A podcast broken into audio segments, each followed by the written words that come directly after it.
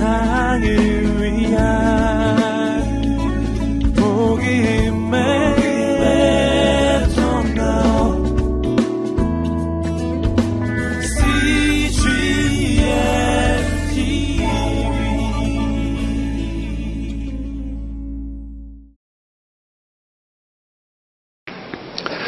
사람들은 성공하였을 때 두 종류의 사람들로 구별됩니다.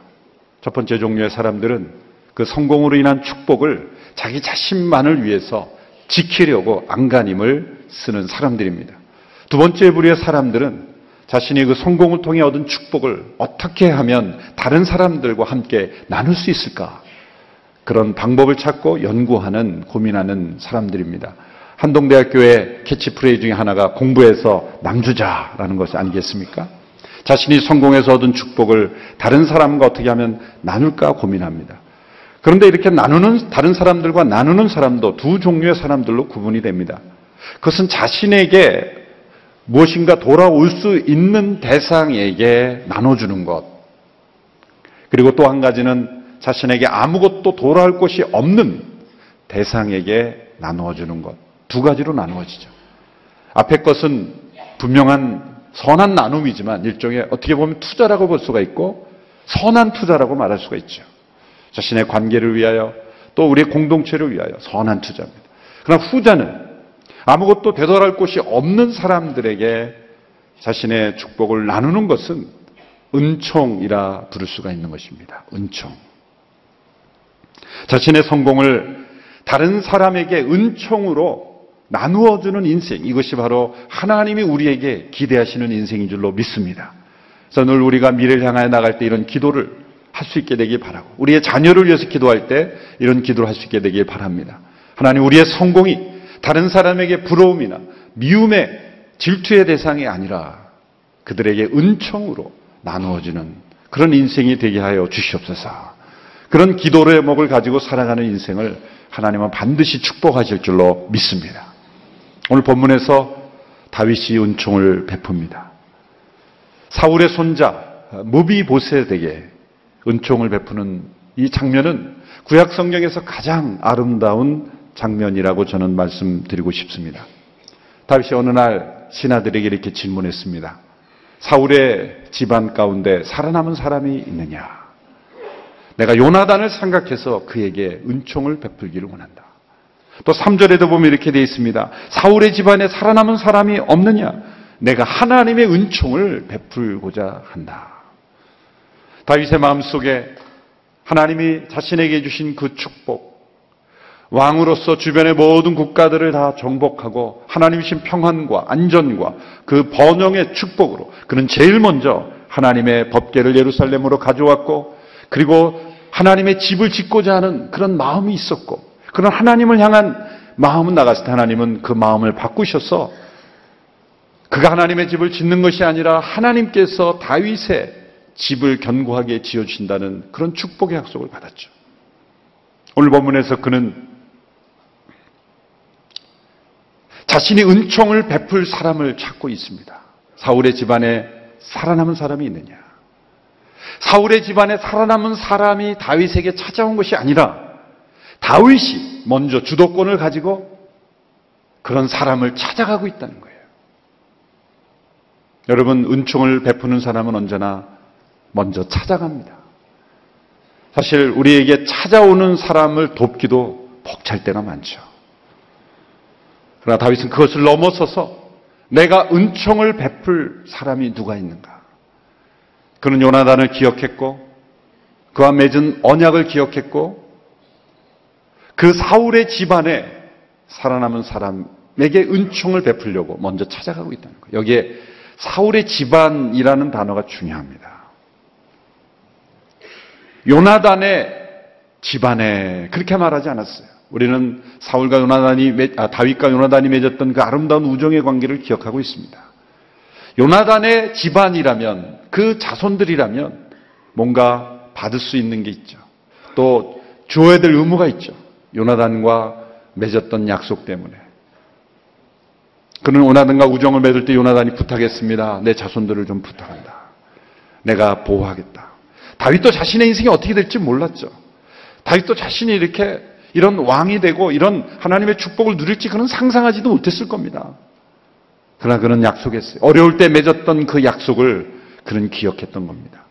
그런데 요나단의 자손만을 그는 확인하고 있지 않습니다. 요나단 가운데 살아남은 자식이 있느냐? 그것이 아니라 사울의 집안에 살아남은 사람이 있느냐? 그러니까 꼭 요나단의 뒷계 자손이 아닐 수도 있죠.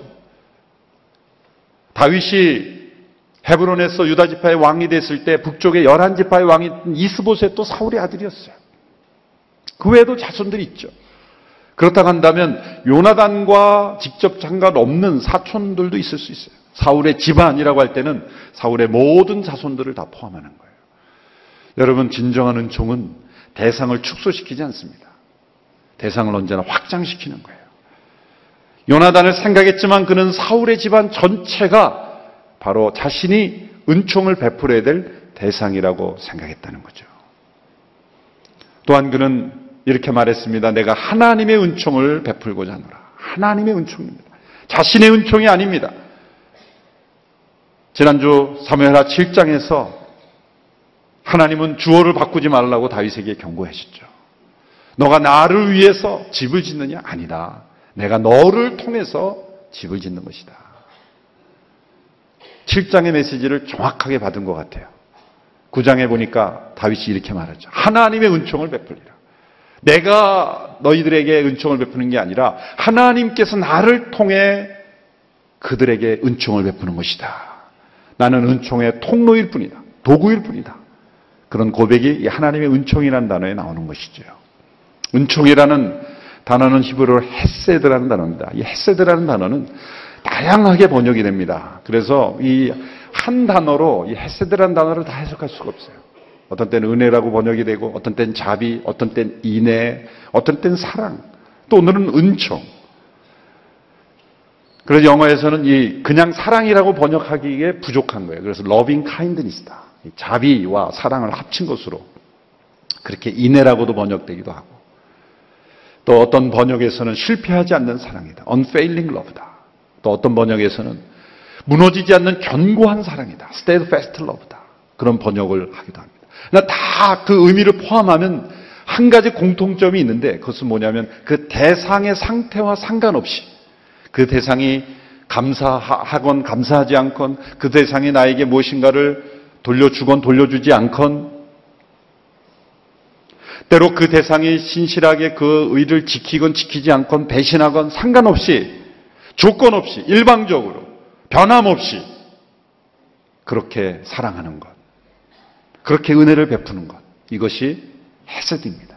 그것이 바로 하나님의 사랑입니다. 우리의 배반에도 불구하고 우리를 포기하지 아니하시는 사랑. 우리가 하나님 앞에 감사치 아니하여도 우리에게 변함없이 그 사랑을 우리에게 부어주시는 그 사랑. 결코 끊을 수 없는 하나님의 사랑. 이것이 바로 헤세드입니다. 다윗이 그 하나님의 헤세드를 베풀기를 원했던 거예요. 자기 자신에게 어떤 돌아올 것을 기대했다면 사울의 집안의 사람들을 찾지 않았겠죠. 다윗에게 어쩌면 가장 별로 유익이 되지 않을 사람들이 사울의 집안의 자손들이에요. 고대 왕정 시대에는 이전 왕조의 그 왕족들은 다 멸했죠. 멸하거나 귀향을 보내거나 아니면 완전히 발목을 잡아놨죠. 반역의 소지가 있기 때문이죠. 어쩌면 사울의 집안의 남은 자손이 다윗에게 되돌려 줄 수 있는 것이라고는 반역일 수 있는 거예요. 그러나 그것과 상관없이 그는 하나님의 은총을 사울의 집안에 살아남은 자손에게 있기를 원했다는 겁니다. 종교개혁가 조을 칼빈이 쓴 주석을 보니까 아주 다윗을 호되게 비판하고 있어요. 우리가 볼 땐 비판할 일이 없는데 존 캘빈이 볼 때는 너무 늦게 은총을 베풀었다. 지금 왕이 된 지가 몇 년이 지났는데 요나단과 맺은 약속이 있으면 바로 지켜야 되지 예? 지금 너무 오래 끌었다는 거예요. 아주 그걸 몇 장에 걸쳐서 아주 호되게 비판하더라고요. 이 배운 망덕한 사람이라 봤나. 참 졸 칼빈 대단한 분이에요. 그렇죠? 예. 저 같으면 그런 해석을 할 수가 없을 것 같은데. 그러나 이제라도 기억해서 다행이다. 그렇게 주석을 했더라고요. 근데 저는 감히 그런 해석을 못할 것 같아요.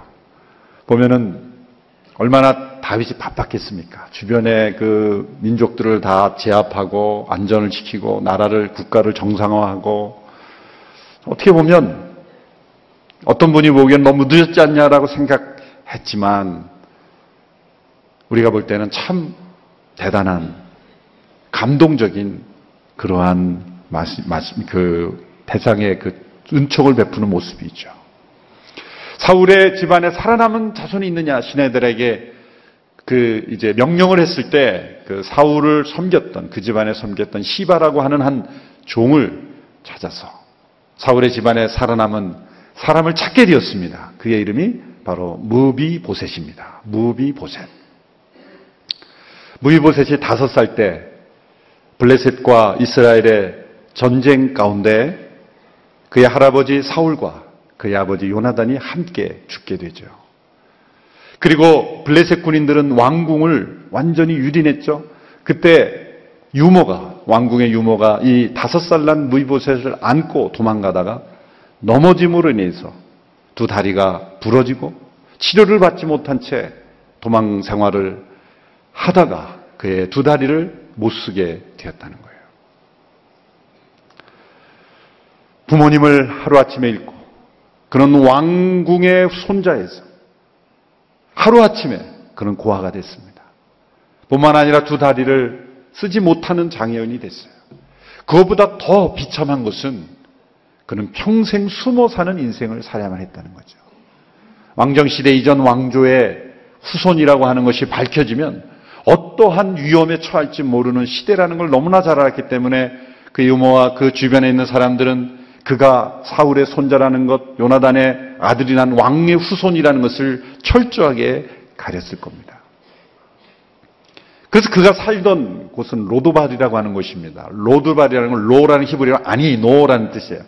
드발, 드발이라는 건 데바르, 목초지가 아니다 그런 뜻이니까 광야, 황무지라는 거예요. 어떤 목초지가 없는 로드발, 광야 같은 황무지에서 사람들이 잘 살지 않는 곳에 그는 숨어서 살았던 것입니다. 그 무비보셋의 인생을 보면 얼마나 참 불행한 인생입니까? 사실 그가 잘못한 것은 없어요. 그가 선택으로 인해서 된 것은 아닙니다. 역사의 희생자요, 운명의 희생자라고 말할 수가 있죠.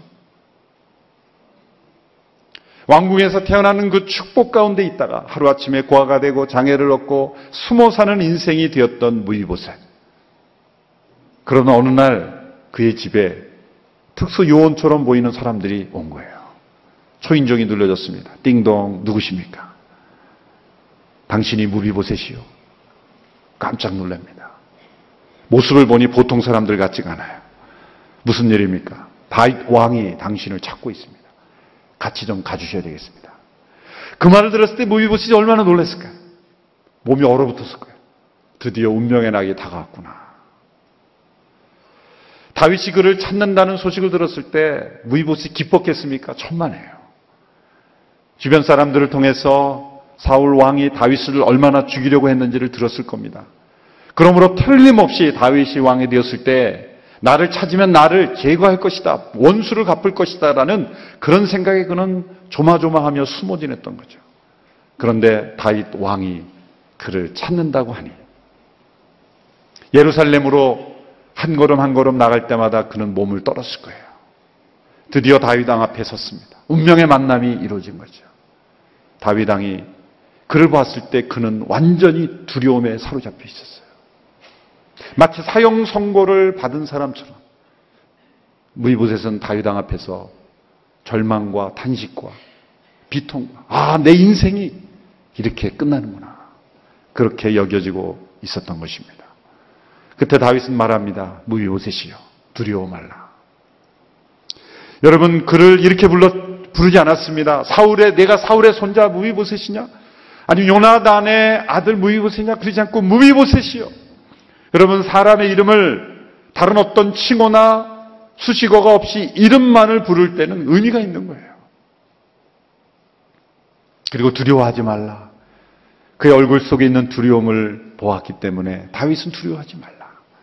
그렇게 그를 안심시켜 주죠. 그리고 나서 다윗이 무비보셋에게 준 약속의 말씀을 보십시오. 이것은 정말 감동적인 은총의 약속입니다. 7절의 말씀을 우리 같이 한번 읽어보겠습니다. 7절 시작. 다윗이 그에게 말했습니다. 두려워하지 마라. 내가 내 아버지 요나단을 생각해 내게 은총을 베풀고 내 할아버지 사울에게 속했던 모든 땅을 내게 돌려줄 것이다. 그리고 너는 항상 내 식탁에서 먹게 될 것이다. 다윗이 무비부세에게 베푼 하나님의 은총은 무엇입니까? 크게 두 가지 내용입니다. 첫째로 사울의 모든 재산을 내게 돌려주겠다. 이것도 기가 막힌 겁니다. 사실 정기적으로 이 무비부셋에게 생활비만 줘도 되는 겁니다. 그렇게만 해도 정말 선군이요. 정말 큰 은혜를 베푼 거죠. 정말 먹고 살 수 있는 그런 경제력만 제공해줘도 되는데 또 그의 아버지 요나단의 재산만 돌려준다고 해도 이건 엄청나게 큰 건데 누구의 재산입니까? 사울의 재산입니다. 할아버지 재산이에요. 그러니까 그 사울의 재산을 생각하면은 그 주변에 있던 친척들에게 다 배분될 수도 있는 그 사울의 많은 재산.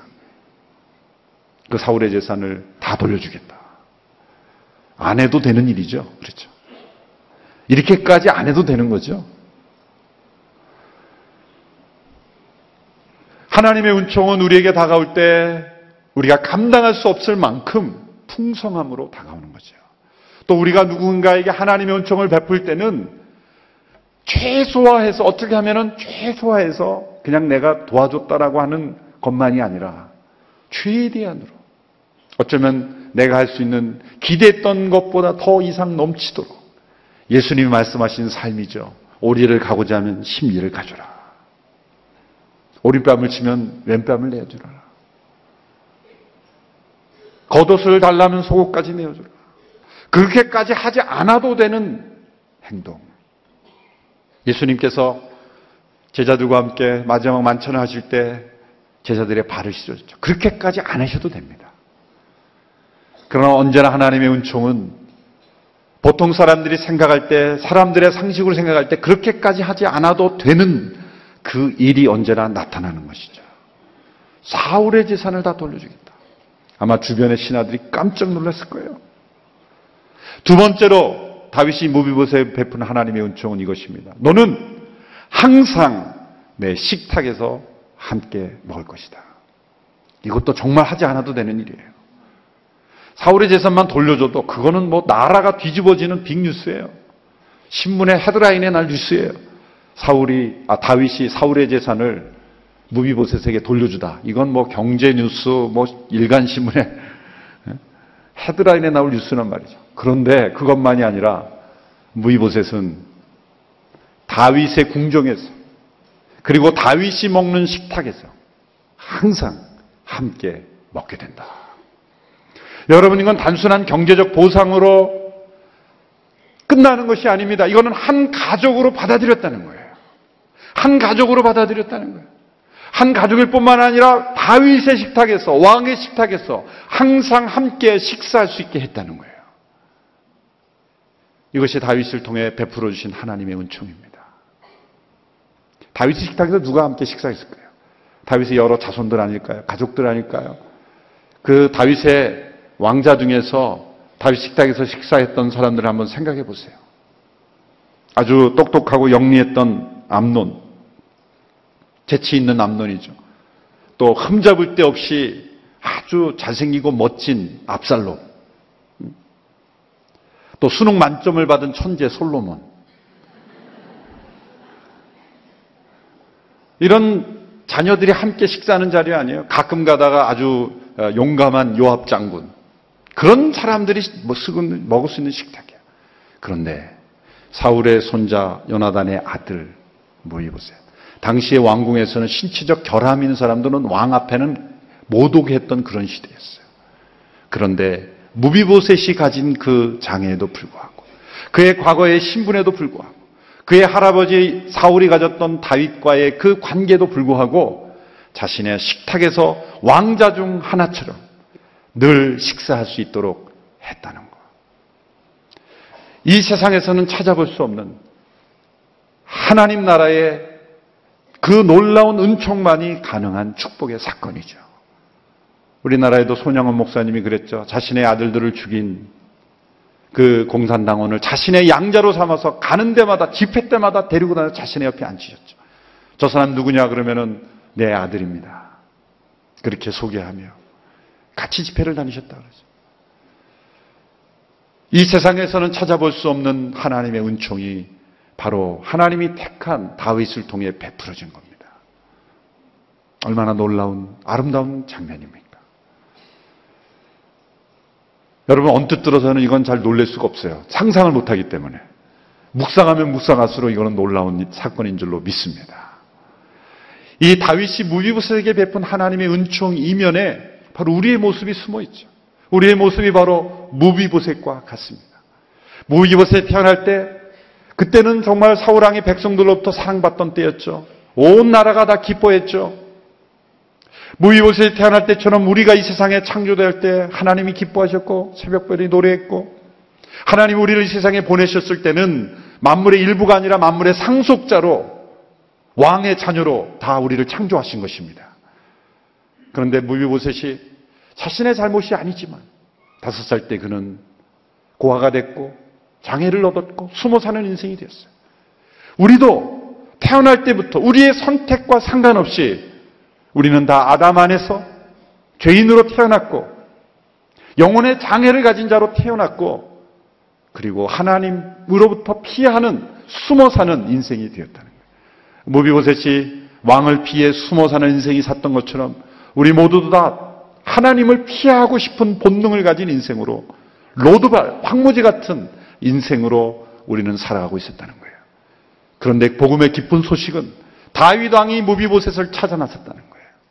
하나님께서 우리의 인생을 찾아나십니다. 내가 어디 있느냐? 아담을 찾으신 것처럼 하나님은 하나님의 은총을 베풀 대상을 찾아 나서시는 하나님이십니다. 그리고 찾으셔서 저와 여러분을 이곳에 이르기까지 하나님의 은총 앞에 나오게 하신 것입니다. 무이보셋은 다윗이 베풀어준 은총을 받을 자격이 없습니다. 돌려줄 것도 없습니다. 우리는 하나님의 은총을 받을 자격도 없고 하나님께 돌려드릴 것도 사실 없어요. 우리 하나님께 드리는 것 하나님께 필요한 것이 아닙니다. 우리가 어떤 헌신, 어떤 물질, 어떤 시간, 어떤 재능을 드려도 하나님이 그 도움을 받으시는 분이 아닙니다. 하나님 우리의 도움이 필요한 분이 아니에요. 우리가 하나님께 드릴 것 아무것도 없습니다. 대개 하나님께 헌신한다고 하면서 방해만 더 많이 되죠. 하나님의 일이 되게 우리가 하나님의 일을 그르치는 걸 해결하시는 게 더 많은 거예요. 우리는 다 헌신했다고 말하지만 그렇지만 하나님은 우리의 헌신을 받으시고 또 새로운 일을 행하시는 하나님인 줄로 믿습니다. 다윗 왕이 무비보셋에게 왕의 재산을 돌려줄 뿐만 아니라 그 왕의 식탁에서 함께 먹을 수 있도록 해준 것처럼 하나님께서는 우리를 왕의 자녀로 받아들여 주실 뿐만 아니라 왕의 식탁에서 함께 식사하도록 허락해 주셨습니다.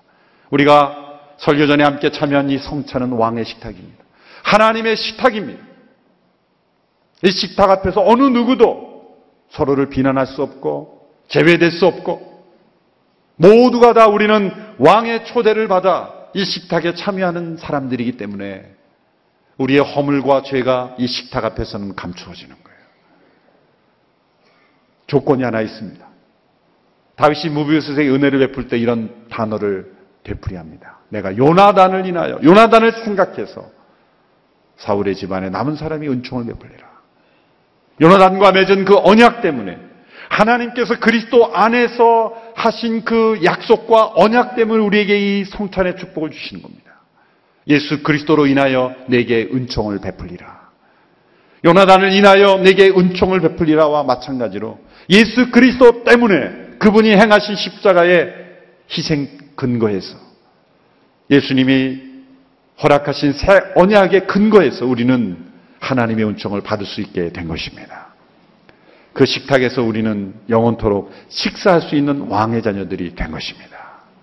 우리 영원토록 우리는 하늘의 천상에서 하나님 만왕의 왕이신 하늘의 식탁에서 식사할 겁니다.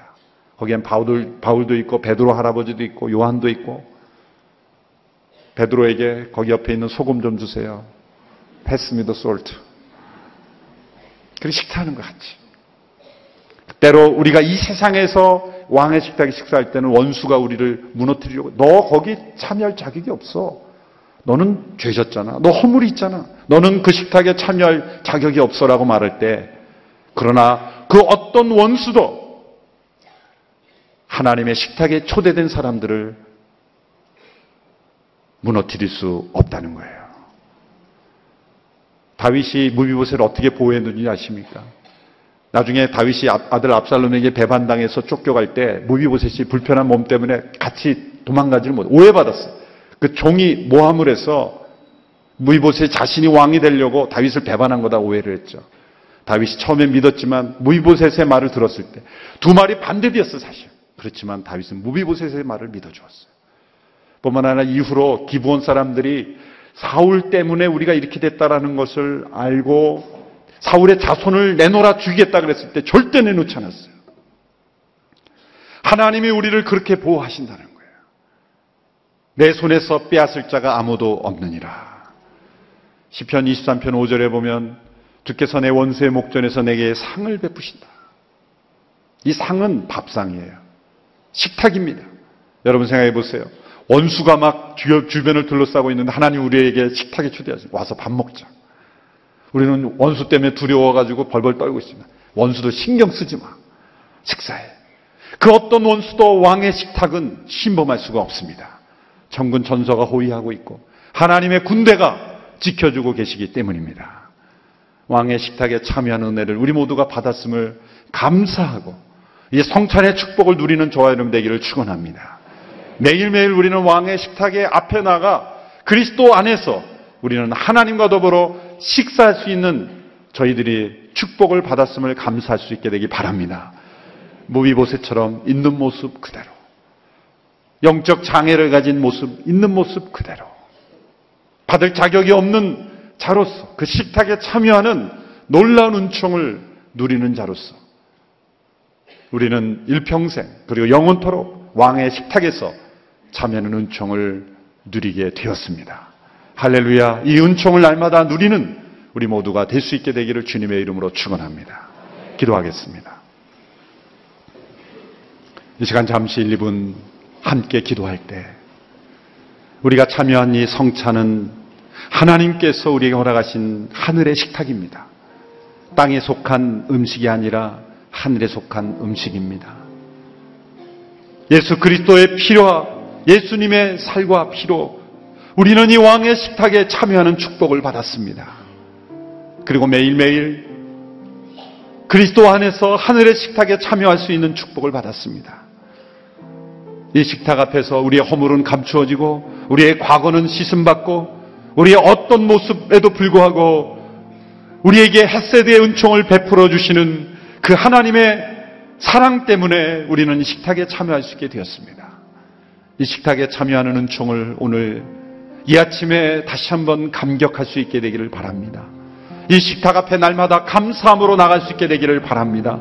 이 식탁으로 인하여 날마다 배불름을 얻게 될 수 있게 되기를 바랍니다. 원수의 목전에서도 베푸시는 하나님의 식탁에 우리가 감사함으로 참여할 수 있게 되기를 바랍니다. 우리 함께 주님 앞에 이 식탁에 있게 됨을 감사하며 함께 기도하며 나가겠습니다. 하나님 아버지 감사합니다. 우리에게 왕의 식탁에 초대하여 주심을 감사합니다.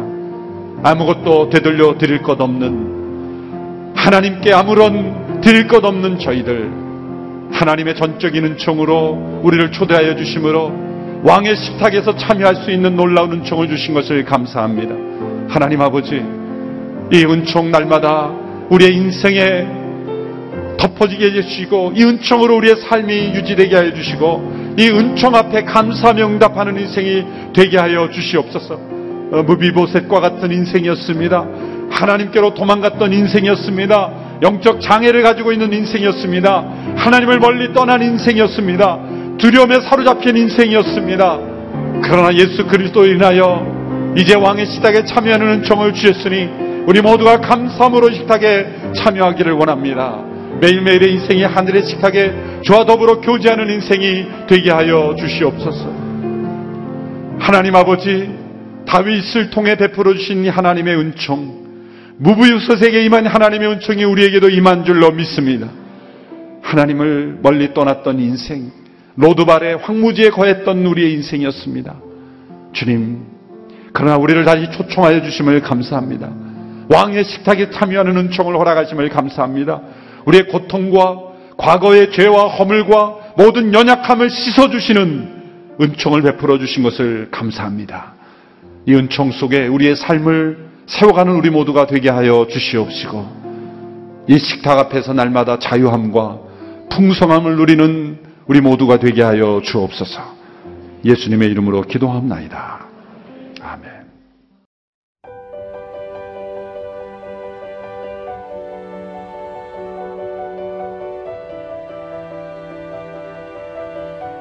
세상에는 수많은 교회들이 있지만 더 깊이 있는 말씀 강해를 찾기 위해 크기로만 교회를 선정하지 않습니다. 보다 좋은 영적 콘텐츠를 더 많이 나누기 위해 방송비를 받지 않습니다.